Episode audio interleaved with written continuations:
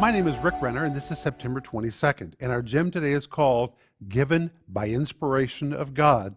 And I'm going to talk to you today about the Bible. When you come to 2 Timothy 3, verse 16, the Apostle Paul writes about the Bible, and he says the Bible is given by inspiration of God. Inspiration by God is the Greek word theopneustos. Theo means God. Pneustos has several different meanings. Pneustos was the word which described music. Pneustos was also a word which described perfume.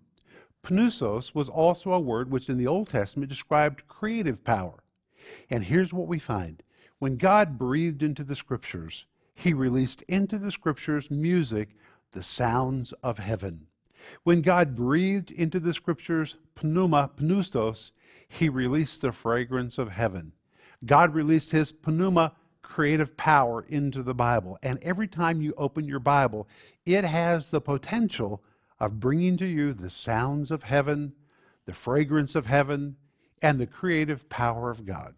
So if you don't like the environment in your home or in your life, open your Bible and let it release the sounds of heaven, the smell of heaven, and the creative power of God to change your situation. That's what I want you to think about today.